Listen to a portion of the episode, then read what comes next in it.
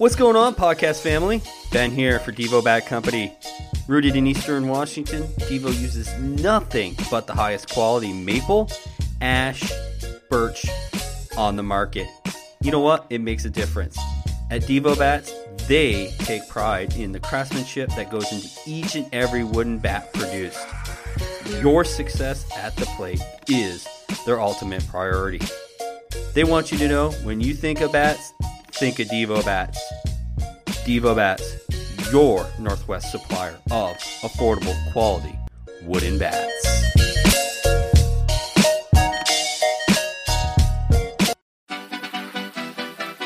Hey, podcast fam, it's Ben here from my friends over at Baseballism. Founded by four former college baseball players and teammates, their love and passion for the game did not stop after leaving the playing field. An amazing organization founded on the beliefs of class, tradition, and the history of baseball. I personally shop at Baseballism because of the quality of their products and the top of the line customer service I get each and every time. Take it from me, an avid hat lover. Baseballism is not your run of the mill apparel company. Check them out at any of their fine locations or visit them online at baseballism.com. Baseballism, built for the love of the game.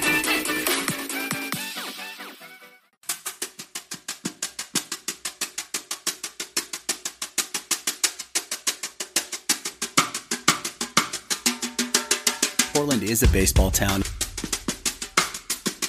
Our secretary didn't have anybody on the phone. There was nobody on the phone. They were just egging me along.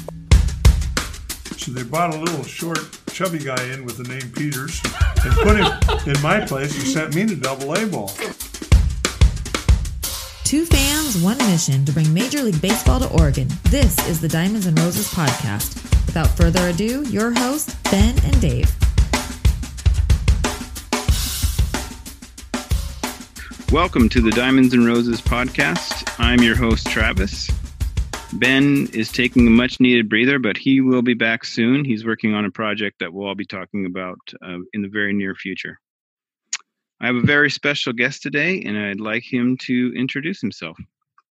So my name's Eric Fogel, and I own a little company here in Portland called Valley Athletics. We are what I would like to call a baseball company. Okay, and so we'll we'll talk a little bit about your company here shortly and the challenges that uh, you're you're having right now, obviously with COVID nineteen and everything. Tell us a little bit about yourself first. I mean, tell us a little bit about growing up playing baseball and uh, and how that led to getting into uh, the business, the baseball business. Well, it's a long story. Uh, many many years ago now, um, I, I started. I, I grew up in in Gresham. I went to Centennial High School, played for the uh, Centennial Little League when things were much different, and and baseball in the Southeast Portland Gresham side were a lot different. And eventually, once I left Centennial, uh, I actually went down to Southern Oregon State College, and uh, I went there for a football scholarship. And in my second year, uh, the school knew I had played baseball, knew I had still had a passion. I was uh, at that time talking about transferring back up to Portland to play baseball, and they came to me and asked me if I would like to start a club baseball team. Uh, at the time, the thought was uh, kind of having a start and then taking that over the years into an actual baseball team, uh, like a college sponsored baseball team, that is. And at the age of 20, uh, I got to experience what it was like to coach college baseball team. I had to recruit kids. Uh, I had to plan budgets. I had to buy uniforms. I scheduled 50 games uh, each year in the, the three years that I was there. Uh, I created a, a, whole conference of club teams, uh, which was pretty cool. And really, that I, I wasn't prepared. Uh, I wasn't prepared coming out of high school for what a coach actually has to do and what is expected of them. I was just a, a kid that knew I liked to play baseball and I thought I was pretty decent at playing baseball. And it was a, a real learning experience. It, it laid the foundation for everything in my life that would come after. So you actually told me a story one time about uh, creating. You actually you actually wrote a book. Tell me a little bit about uh, why you wrote the book and and and how that uh, came about. Sure. Uh, so the book. Uh, so what, the other thing about me is, is I like to play video games, Travis, and I like to play them a lot. And uh, I guess I'm I'm I'm from the, one of the first generations of kids that played video games growing up with uh, Madden and Tecmo and all those.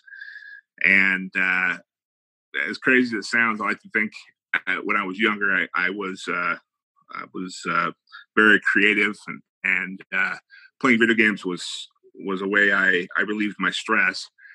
And it just so happened that at one point, I'm also very very competitive. And somebody once approached me and was making fun of my video game tendencies and my, and my like to do so. And uh, basically they told me that video games were pointless and that they could never do any good and uh, they and i got into a discussion and a disagreement and it ended with them saying that uh, i could never I could never write a book, which was my point I was trying to make to them that creative people would play video games to help their creative juices getting uh, getting going. And at the time, I was a manager at a pharmacy. And getting back to my competitive nature, when somebody calls me out, uh, it is in my nature to basically uh, make a decision. And whatever I go for, I go for wholeheartedly and in depth. I quit my job. I sat down at a computer and uh, I was still living with my parents at this particular time. and I started writing. It took me about uh, six months to to write the book, and at the at the finishing at the uh, once I had finished writing the book, uh, you have to go out and get published. And a lot of people don't understand the humbling experience of trying to get a book published. But even if you're a tremendous writer, the rejection rate is about 99% and you have to write these things called a query letter. And in the query letter, you are given a very short amount of time. Uh, you get one paragraph to tell uh, the editor that is looking at your book what your book is about in such unbelievable terms that they want to sign you right then and there. It took six months to find a publisher to finally say yes. And in that six months, uh, I to to finish everything that I was doing, editing and stuff like that. Uh, I went back to college uh, because going back to college, number one, I, I never really appreciated college until it was over. And, and I had to get up at six o'clock in the morning and, and all that, all the fun stuff that I was doing ended. but I, I, I basically, I, I, took, went back to college to, to finish out uh, a business degree. And at the exact same time, I was using it to get into their computer lab that had a computer so I could finish writing the novel because it was supposed to be six books originally. Uh, I was finishing that first book and those last, you know, about 50 or 60 pages. And then once they I'd gotten approved, then you go into a complete an editing process. The editing process is somebody telling you how awful a writer you are. And that is that's another six full months of rewriting whatever work you're working on and going back over and and throwing ideas off a soundboard and having them um, adjust characters and, and plot and dynamics and all those type of things. So um, as I was editing, I was also finishing up uh, my associate's degree at in, in business at Mount Hood Community College. So how does that lead to you becoming an owner of a company that sells baseball? Well, I guess originally you were selling dirt, but getting into the baseball business itself. Well, uh, it's life is very very small. It's very it's uh it's interesting. It's there's all these little things that come together to make it where we are now. So as I was writing the book, uh, as I was coming to fruition, uh, again, things most people probably don't know is that to get into a major bookstore, you must sign with a publisher that when they kick the book off, if they don't sell very well, the publisher has to be able and willing to take all the books back. So you can imagine the risk factor. Like it's really, really hard to find a big publisher. And big publishers are the ones you hear all the stories about where people are getting hundred thousand dollar signing bonuses and everything like that. Well, that wasn't my experience. My experience is I was with a small publisher, and my signing bonus was fifteen hundred dollars. And my publisher, and I didn't know this at the time, did not take buybacks, which means I was excluded from about 95% of all brick and mortar stores. So my experience of nine months of writing the book, then I had six months of editing the book. I made $3,900. That's it.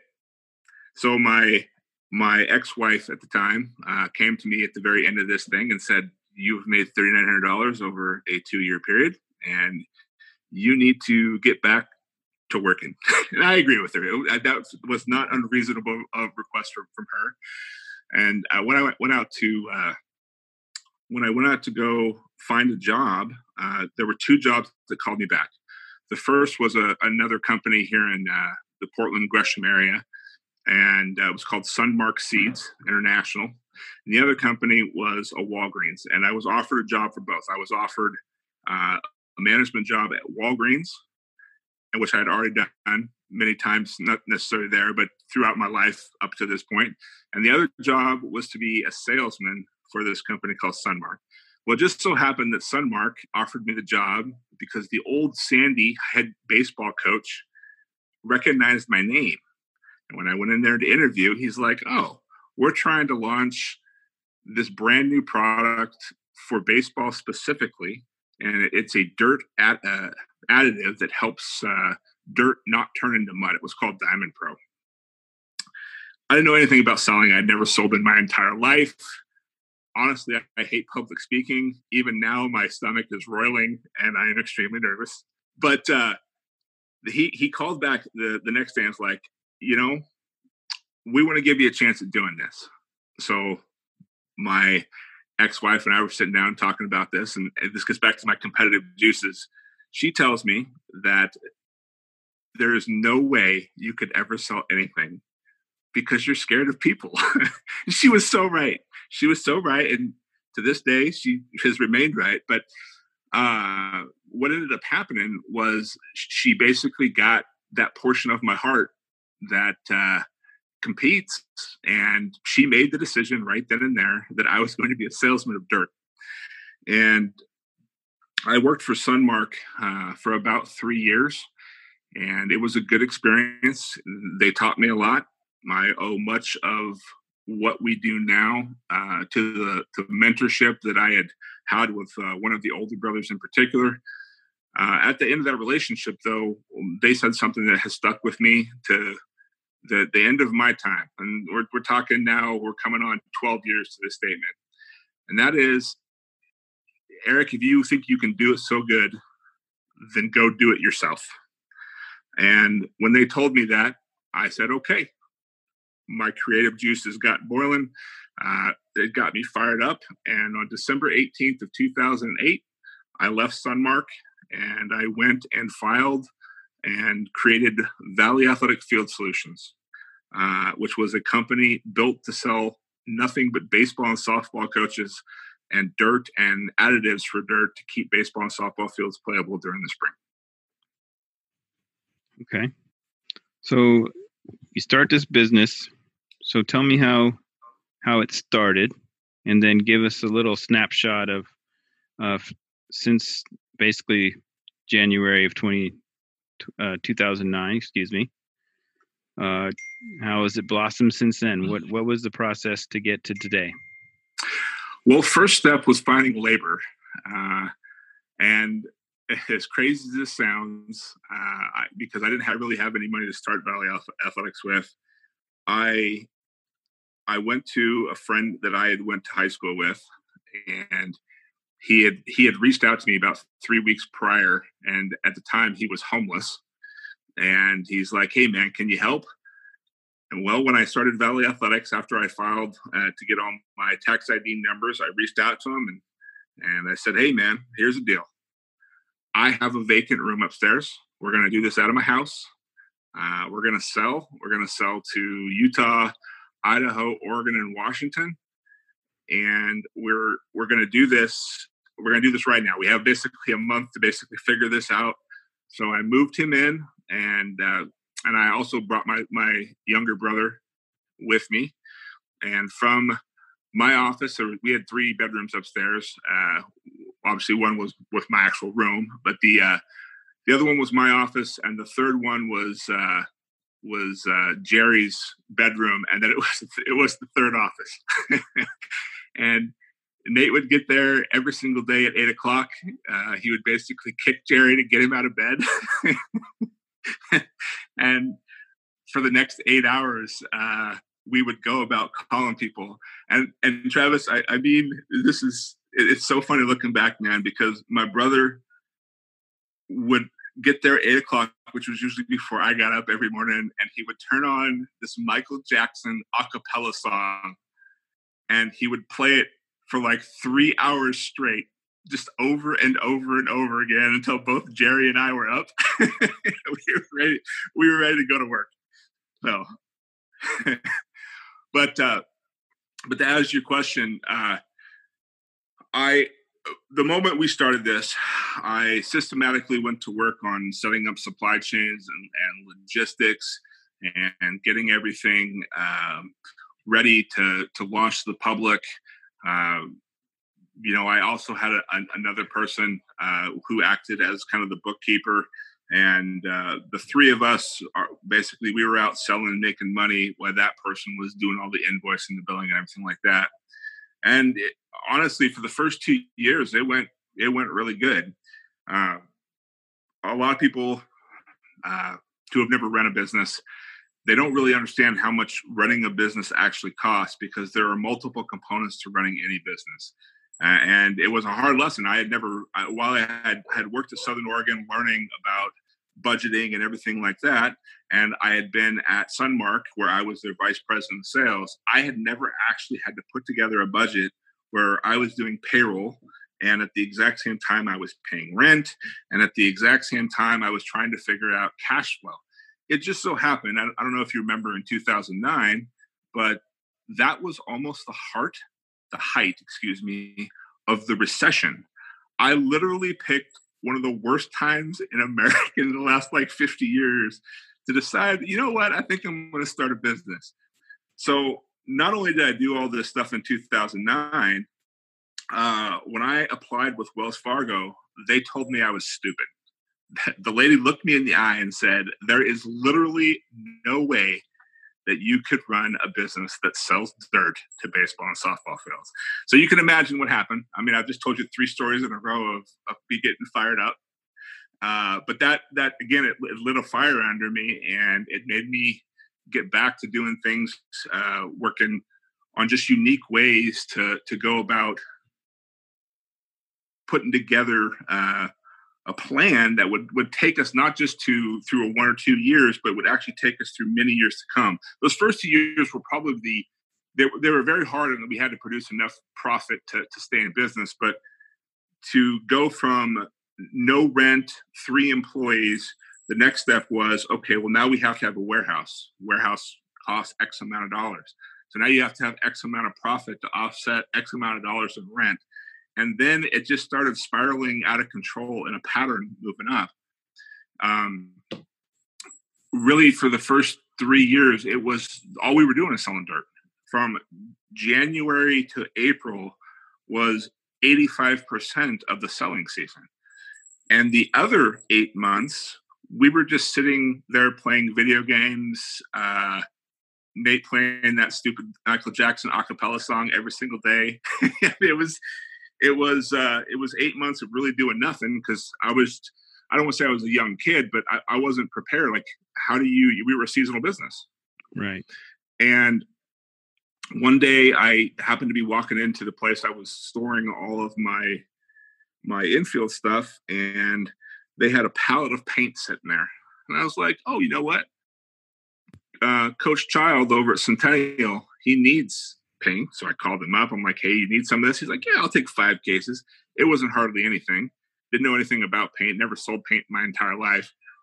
And uh, after maybe the first two pallets, the first five or six hundred cases, uh, my brother, which is kind of my idea man, he uh, he comes to me. and He's like, I think we can do this on a national scale. Now, uh, Nate, my younger brother, is why well, he's an idea man, and uh, he, he's also extremely stubborn, and he he doesn't have to deal with the logistics, the supply chain, and setting up everything. So while he was working out the uh, basically the metrics about how how do we go to the market if we're going to go selling paint because at the time we were this little this little podunk company with three employees trying to figure out how to sell paint on a national scale to every every state in the whole of the union.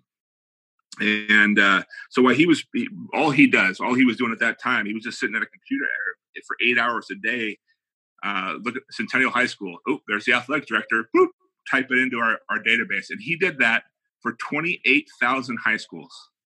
It's pretty crazy travis you think about that. My, my, I'm just saying that my my my brain is already going numb. sure, that's and, that's a lot. Why and while he was doing that, I was working on what I do best, which is finding a supply chain, creating the actual brand itself, finding a manufacturing plant that could do this, and within about five months, he was he had enough of the the country mind as far as data and I had enough of a manufacturing uh, basis to, to, to, launch. And we actually, at that point, we hired um, what is now our, our national sales manager. He's, he's one of Valley Athletics owners. His uh, name's Brian Lambert. He, uh, we actually hired him to bring him in, and uh, we added a whole new division out of nowhere, not knowing anything about it. Uh, we went off and we started a paint division and it doubled the size of our company. It doubled the size of our company. It's incredible. And yeah, I mean, we had a lot of success. We had a lot of success. We we went, we moved into a ten thousand square foot uh, uh, facility with brand new warehouse space, brand new office space. Remember what I was talking about before? Uh, every time that you ramp up and you do something different, you then have to have the cash flow to offset whatever you're doing, the, the profit to offset the new cost. Well, what makes all this so unique and amazing is Valley Athletics was started with zero. No bank has ever given us a penny, not a single penny. This has all been done through myself, and I have three other. They're, they're my personal friends. They basically gave gave me a little bit of money, and with that basically was with that forty thousand dollars, we have taken that and we've had to buy the four hundred thousand dollars of inventory we're currently sitting on, and we have to we had to basically ramp that entire thing up to the point where, okay, well now we launch paint, but to launch paint to sell, let's uh, theoretically let's say uh, buy uh, to sell a million dollars of paint, you got to buy seven hundred fifty thousand dollars worth of inventory. And there is a constant conflict about how fast is stuff coming in versus how fast you're spending stuff. Plus, you got to pay people. Plus, you got to pay rent. Um, why paint was crushing is my entire point. I was I was taught another lesson on budgeting and forecasting, and that is I'm playing a forecasting game and, and, and projection game when I am not in constant control of cash flow. And I'm telling you this because the company we are today was completely predicated upon launching this unbelievable paint division and, and kicking butt with it, only to find out that because margins were so low, I nearly sold myself out of business. Hmm. I almost sold myself out of business. I couldn't I couldn't keep up with my outflow of cash versus the sales revenue that was actually coming in and, to, and trying to pay everybody with that. So when that happened, I I was at I was uh my younger brother Nate was the head coach at Parkrose and I was his assistant and I pulled my entire staff in and I said, All right guys, here's the deal. We've got to figure this out. We've got to figure this out right now. Because if we don't figure this out, we're out of business. And uh, again, Nate came into me and he's like, Well, hey, look, you know, let's figure this out. And we had never sold anything besides dirt and paint to this point and I, I had begun dabbling in customers. I had sold dirt, dirt and paint. It's kind of an add-on to it. Uh, I had added uh, hats and uniforms. I mean, we're talking like maybe two sales per year, just people I had good relationships with. And Nate's like, "Well, I think we can do this on a national scale." I'm like, "Whoa, hold on here. We have never sold hats. We've never. We don't know anything about this, man." And uh, as he and I are arguing, and this is a true story, this is the stubbornness of my younger brother.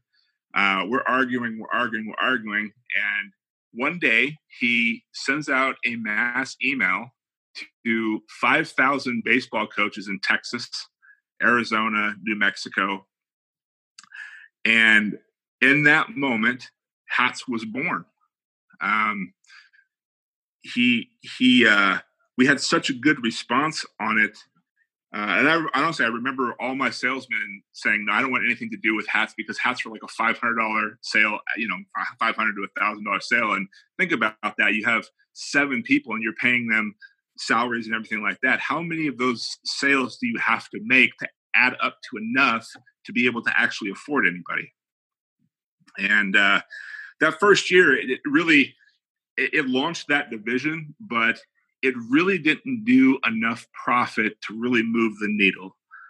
You know, it basically it it it brought us back to we still lost money that year, but it, we didn't lose enough money where Valley Athletics folded, which was the whole point of it, right? We had to figure out a way we could we could stay in business and do the things that we needed to do to, to keep moving forward. But what it did is it facilitated a whole new way of thinking for me. And once that first year ended, I then went to work on how we take hats and to another level and how do we take what else do we add? And first it was hats, and then shortly thereafter, uh, I actually bit and we started doing uniforms. And shortly thereafter, uh, uh, I basically I handed my entire sales book and I gave it to two of my salesmen, and I actually I, I full on went and launched the cloth division of Valley Athletics, which is which is now roughly fifty percent of my whole company. Um, and you know through that we we now supply nationwide. We supply uh, nearly to every single state in the United States. Uh, we supply uh, a lot of our business down in into warm weather states. And, we, when our focus has never changed. We have always been a baseball first company, but throughout the years, we have added a little bit of football, a little bit of wrestling, a little bit of basketball.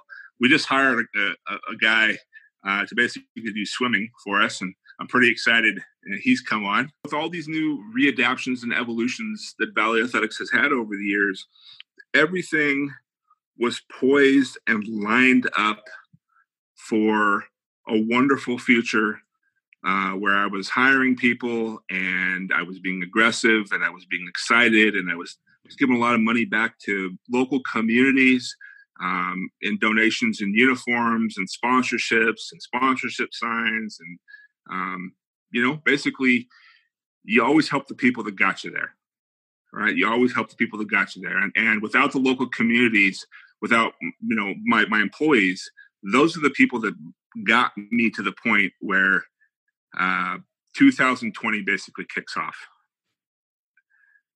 Best years Valley Athletics has ever had was 2017 and 2018, and we expanded. And okay, so here we are. 2020 launches. We're kicking butt. We've hired people. I'm negotiating with a, a guy, the, the swimwear guy, and I'm getting ready to launch this whole other division that we had never done. Getting ready to to uh, elevate my company yet again, and then Travis, the sport apocalypse happens. Right. So that's that's one of the questions I was going to ask you. So, so you said that that business was rolling along. What when did you first hear about COVID nineteen, and and what was your honest reaction? Uh, the first time I heard about it was probably and and and took more than just a cursory glance at it was January. And to be honest, uh,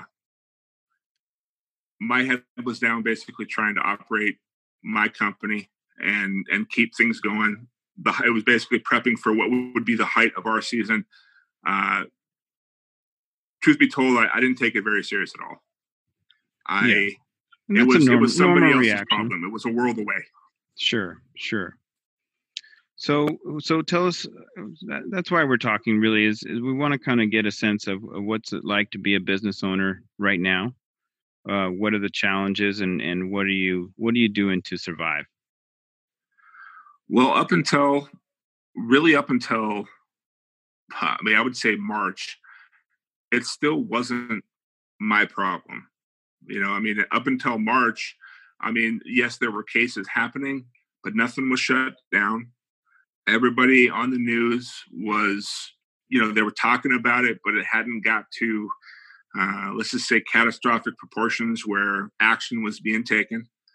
And I, I remember, uh, so I'm also a high school baseball coach, and uh, I, I, was taking my team down to Arizona uh, this last year. And I remember talking on March 10th with my athletic director, and no school had shut down, and everything we we were gonna we were we were practicing still, and my company was super health, healthy. We were on pace to basically have the best March we we had ever had.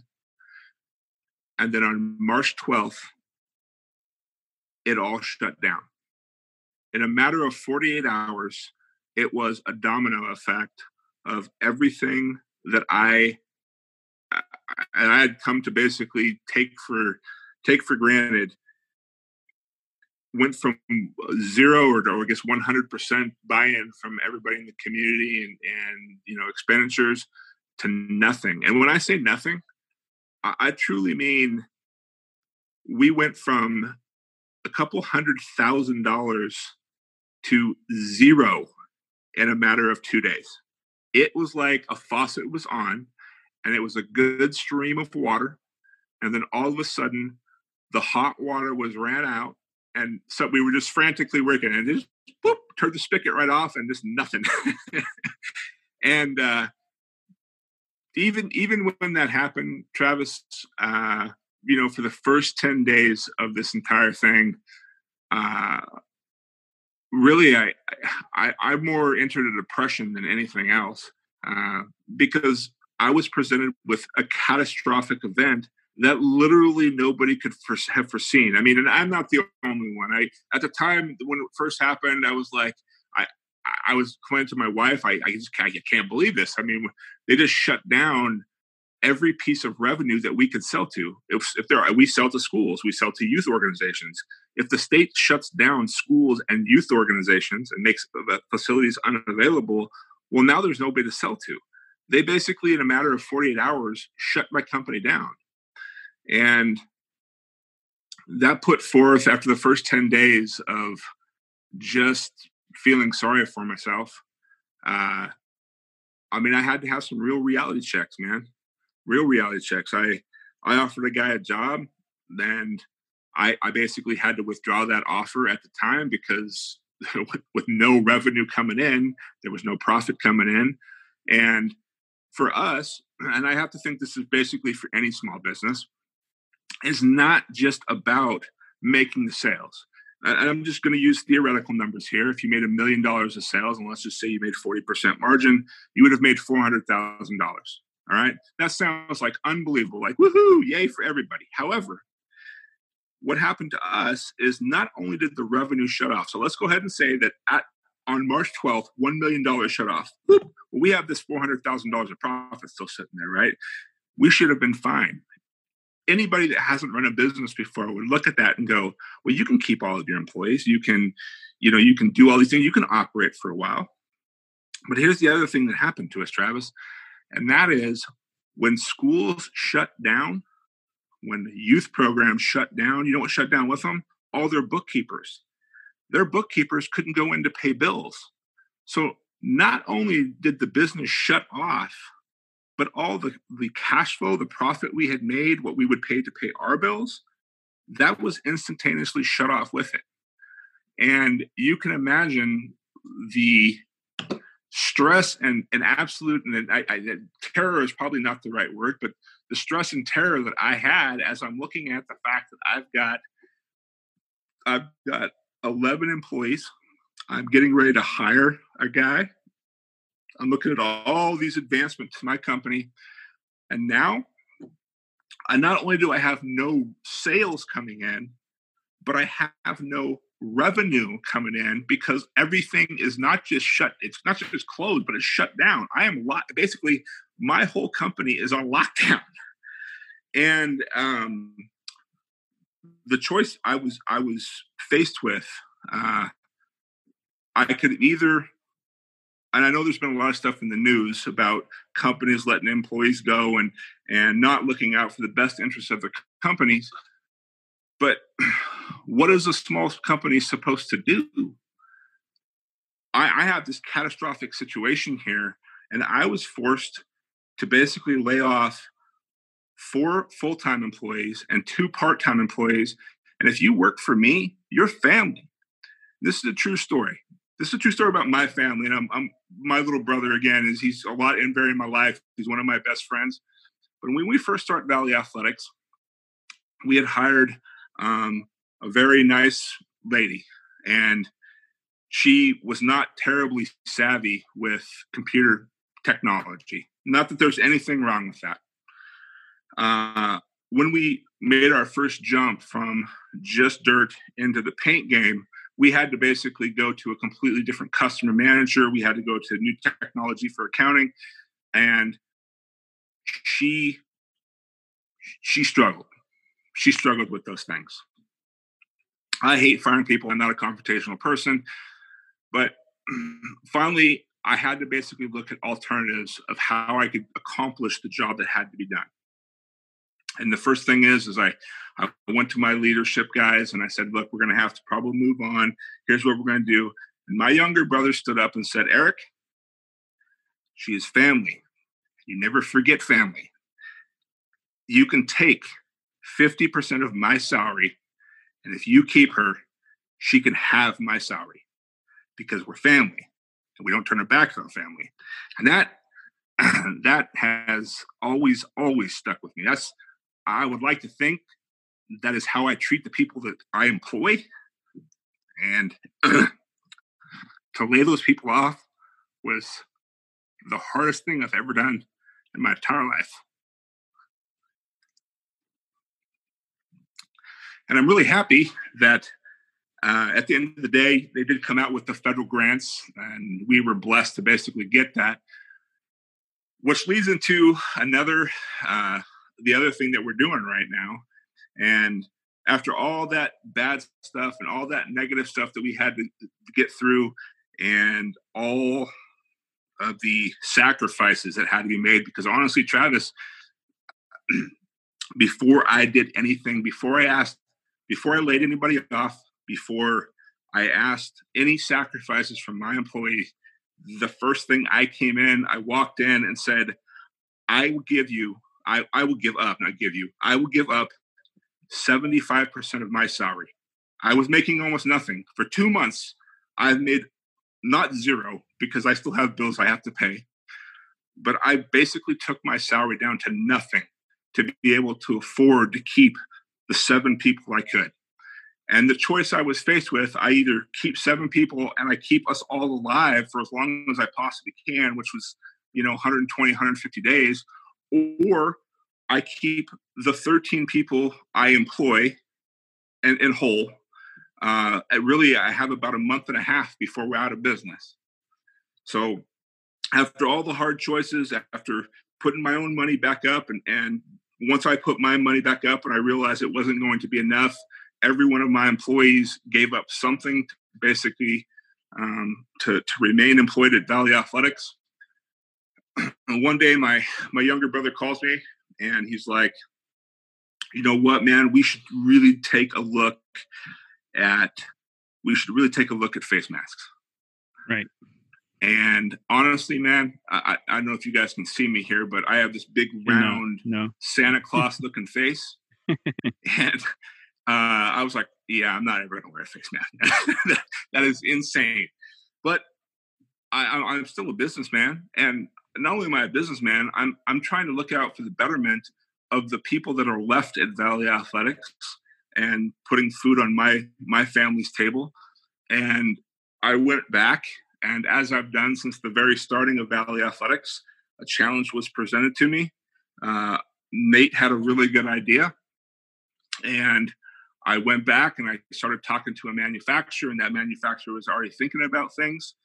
And uh, back on, I guess it would be April 17th, in a matter of 48 hours, Travis, 48 hours, I picked up my whole company. I spun it 360 degrees and I launched face masks with custom face masks uh, through Valley Athletics for a, a manufacturer called ProLook. And we launched it to the entire country. And I was a little bit I was a little bit worried. I'd never sold face masks in my entire life. You would have asked me 10 years ago if this would ever be on the docket as something I would be selling. I would have laughed you out of your chair. so, but but here we are. Yeah. Um, it's an education process, not only for me, but if you would have asked any school district if they would have ever been buying face masks, they'd have been like, oh, "Yeah, you're kidding me, man. There's no way that we'd be buying, thinking about face masks for our teachers and our kids and all the things that go along with it." Um, but I, I do feel one of the I, one of the reasons I'm so wholeheartedly into this is that you know there there are there's a there's a need that has to be met out there. Uh, whether whether you believe face masks work whether you believe that the covid uh, thing is is real and all those things because there's all sorts of uh, arguments going back side by side it seems like. Every single day i get on the news and there's somebody talking about one aspect or another uh, the reality is is Valley Athletics is buying into something that there's there's currently a public demand for. And my my aspect, things that really stand out to me, are that let's be honest here, no, not a single person I know wants to be wearing a face mask. You don't leave your house going, you know what, today I'm going to put that face mask on my face. There is nobody that wants to do that. Even mm-hmm. if even if you're wholeheartedly bought into the, the protection of our elders and our our kids you might be forced to do it but you don't want to do it and so one of the things that really stands out about our face masks that I, I, I would like to think about our face masks is that our face masks are the Cadillac of of face masks. I mean, they're they're soft. They yeah, breathe extremely well. They're made with antibacterial um, uh, cloth. Uh, they're they're moisture wicking, so it sucks the sweat away from your face. And let's be honest, we're all getting ready to go out here in, in, in summertime where we're running, we're walking outside with our dogs. These things are actually applicable to our current, you know, our current weather pattern that we're about to have. Although Oregon here in the last ten days has been current typical Oregon with the rain, but eventually that's going to turn off and we're going to get to 85, 90 degrees. And yeah. then we're going to have five straight months of that. Yeah. Yeah. And for the most part, man, it's you know there's there's been a couple people that have been very cranky that were selling face masks, but uh, for the most part, we have been received extremely well. People, no. Yeah, people have realized that like this is a, a, unique thing that we're offering. I mean, face masks are there nothing revolutionary about them. I mean, everybody's offering face masks out there, but but these ones are branded. Um, I just got done doing some for my high school baseball team, and and uh, many high schools and districts are buying for teacher appreciation and graduation. And uh, you know they're they're uh, they're there so people can somewhat protect themselves uh, have a little bit of school pride not be completely uncomfortable doing it and uh, hopefully enjoy themselves under our current parameters of social distancing safety. And by the way uh, i don't know if you can see this but no. Can't see it that that's what our mask looks like. Yes. Were you able to see that? It's a no, but I can describe it. It's it oh. says oh. Centennial. It has stripes, but we, there there are seven different designs, right? So basically, if you can dream it, you can do it. Correct? I mean, that's uh, that's what. Yeah, that's absolutely you're absolutely right, Travis. Um, in fact, uh, what I what I like to tell people, uh, you you actually just said it. If you can dream it, uh, you would be surprised how many people are not dreamers. they they want the templated look, but I I mean this literally. If you can dream it, we can make it. You know, if if you went for uh, for the podcast wanted polka dots on yours with black lightning bolts that said Travis rules, yeah, we can actually make that mask for you. Yeah, I've seen some ones that have the hashtag. I, I, saw some of the designs you guys are doing. I saw some high school logos on one side and on the other side, class of whatever. I mean, it's pretty impressive. Yeah, yeah, and it you know, it, again, it gets think about how much seniors have lost, and you know, some states are there is absolutely no graduation at all. Some states are social distancing graduation. Um, there's all sorts of different things happening across the entire country, um, one of the things we I think we can all agree on is that our seniors just had a a once in a lifetime catastrophic event that no other senior class will probably ever have, which is where their senior end of their senior year was completely canceled. They lost out with hanging with all their friends and doing all the things that, that kids should be doing. For those right. athletes that uh, lost their spring season, they didn't even get to participate for their their spring season. Um, and now, for many of the states out there, graduation has been narrowed down into these very very small things. Um, so again, you know, the the whole public safety thing, but I, I, personally, I would really like to think that we are offering these seniors a chance and their schools to think outside the box and maybe use our masks to help kids graduate, not actually help them graduate, but to bring them together to actually have their diploma handed to them and something that they've earned. I mean, shoot, if they're their 12th year of, of, school, that means they've had to get 12 years up to the point of graduation. That should be an important event. Yeah, not well. Not to mention that there there will be people playing this summer, hopefully sooner than later. But it looks like as, as basically late June, early July.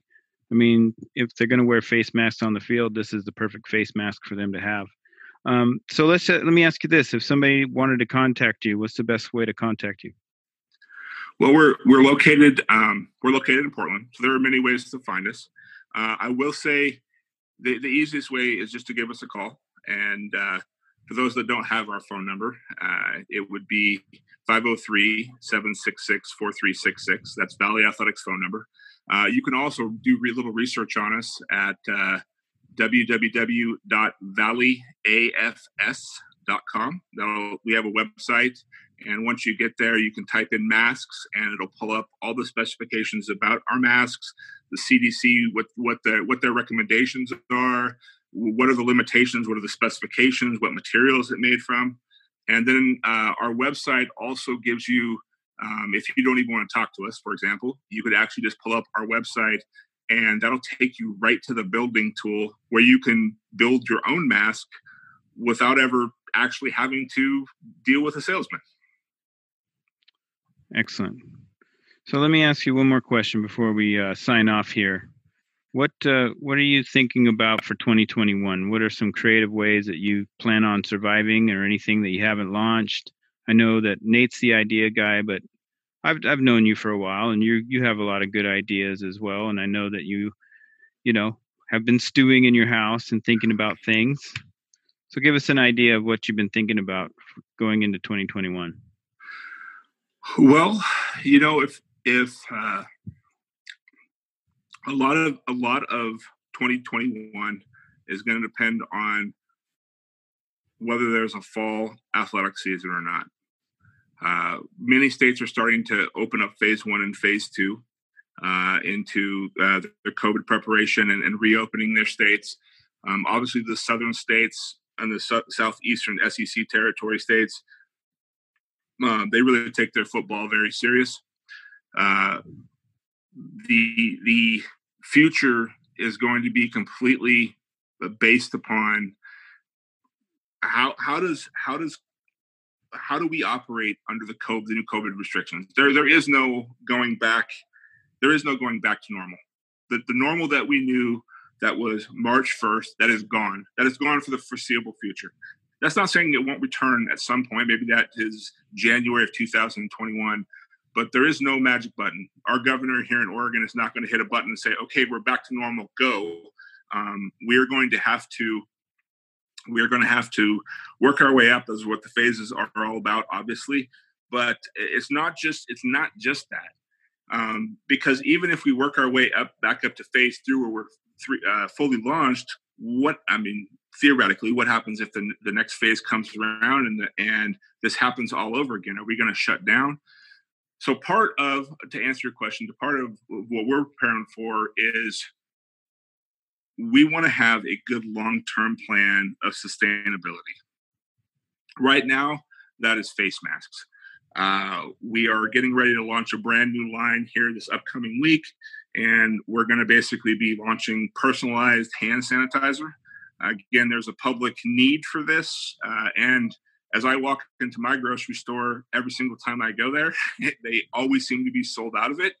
Um, I don't want to get on. I'm not trying to compete with the grocery chains, but um, it makes a whole lot of sense. There's somebody's buying a mask, buying a little jar of hand sanitizer, kind of goes hand in hand with that. And then my, my true goal. Uh, I mean, again, if, if you would have asked me a decade ago if we'd be selling masks, no, there's there's I, there's just no way we'd have done it. But once things turn back on, my goal is to transition back over to the company that we were. And that is, we want to provide athletic supply, uniforms, hats, teamwear, apparel uh, to all the high schools, youth programs, uh, you know, commercial um, aspects here in in uh, the United States. Right. And you're not just talking about baseball; you're talking about all sports, correct? Yeah, I mean, we we kind of how to explain. We've always been a baseball first company. Really, the last two years, we have started to open up more and more into the other sports.